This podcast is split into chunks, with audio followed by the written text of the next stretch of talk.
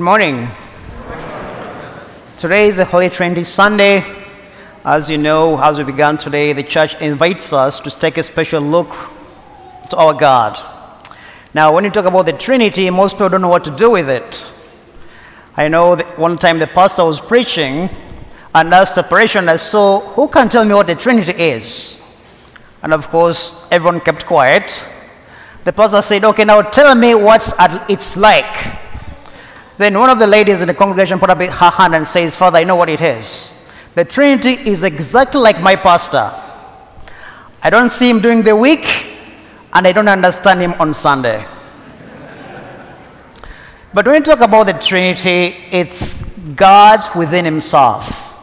There is a little book which I want to recommend. It's called The Catechism of the Catholic Church. Okay? This is a very simple book.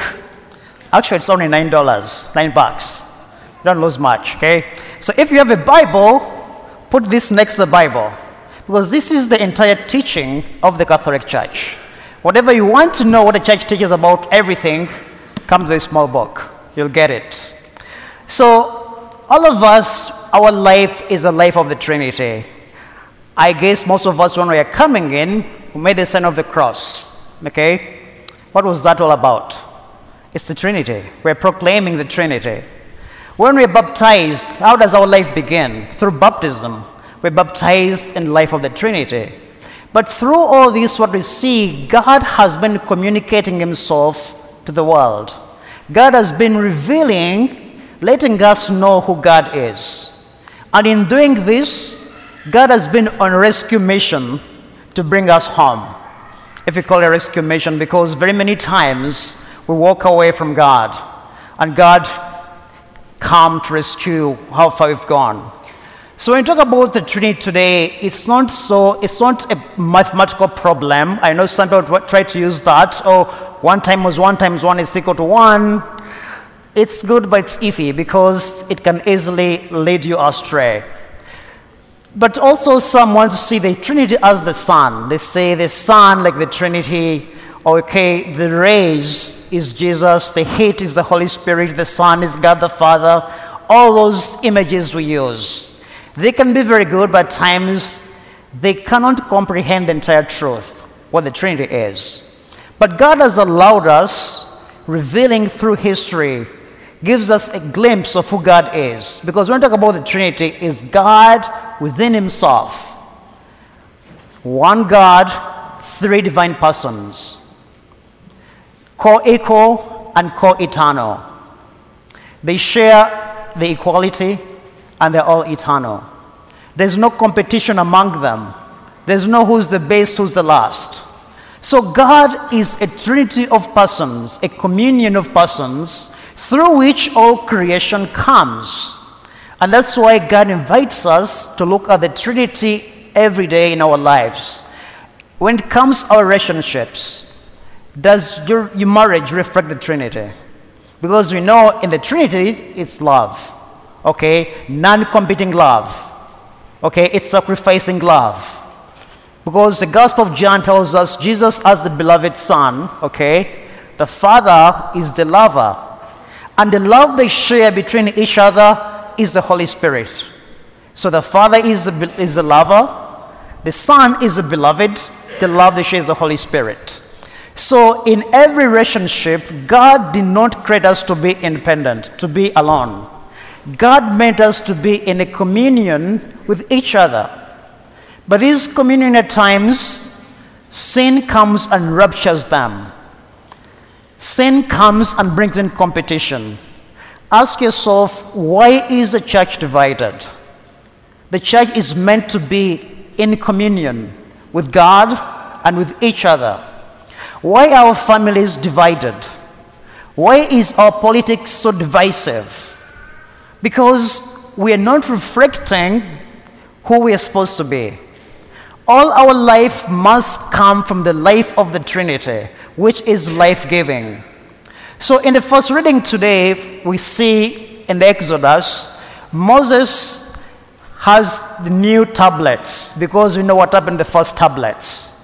As he came down the mountain, he found the Israelites busy sinning, worshipping a golden calf.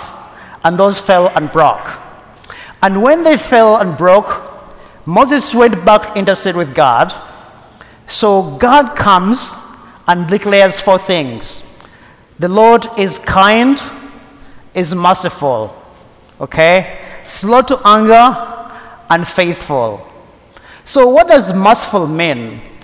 In the Hebrew, rahamim, it, mean, it doesn't mean just pity. So, well, I pity you, poor thing, okay?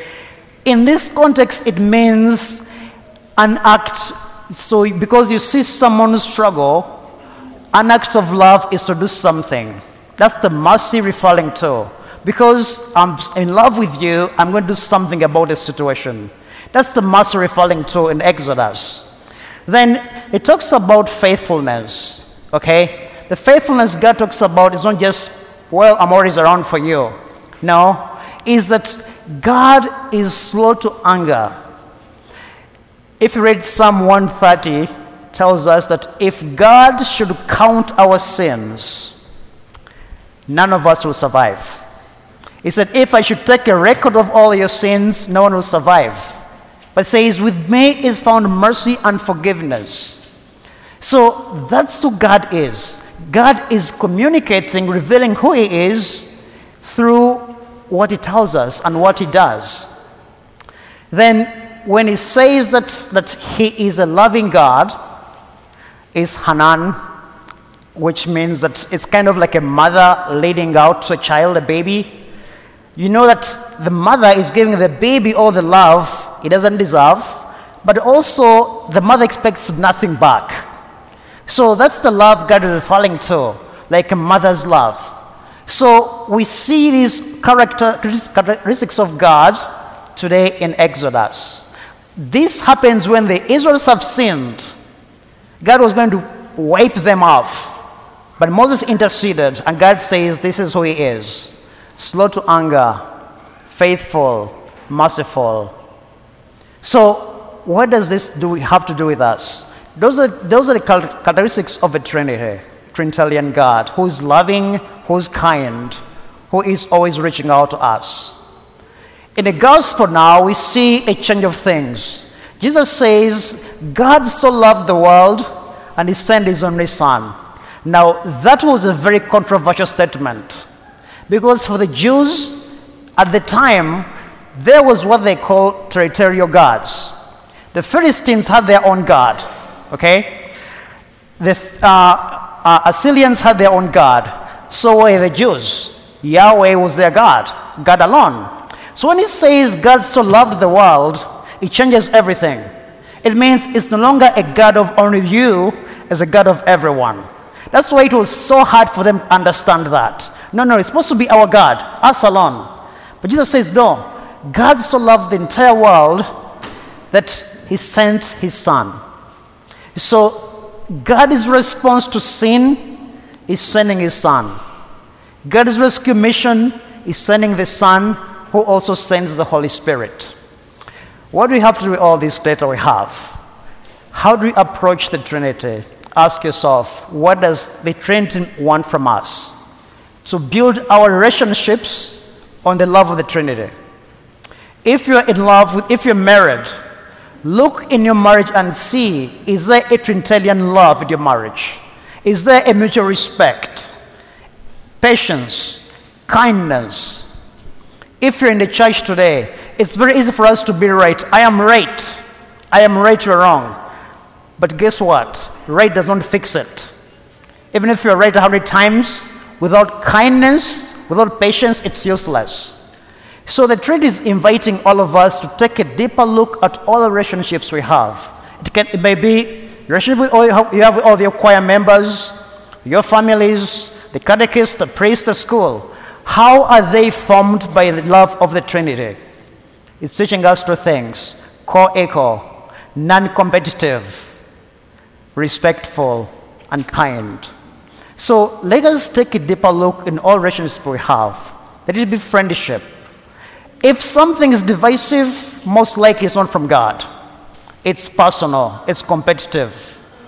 Because God is inviting us into a relationship with Him and with one another and with the entire creation. When we love God with all our heart, as my, so Matthew tells us, how do you respond to God's love? Very simple.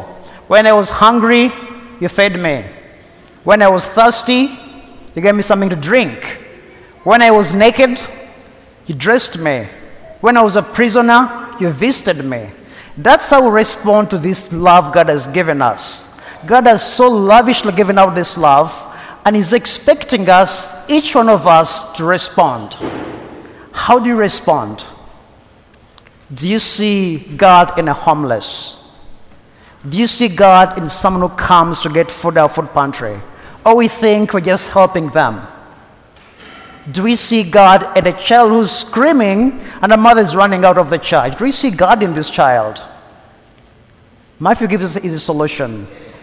When I was hungry, you fed me. When I was thirsty, you gave me something to drink. When I was homeless, you welcomed me. The Lord be with you.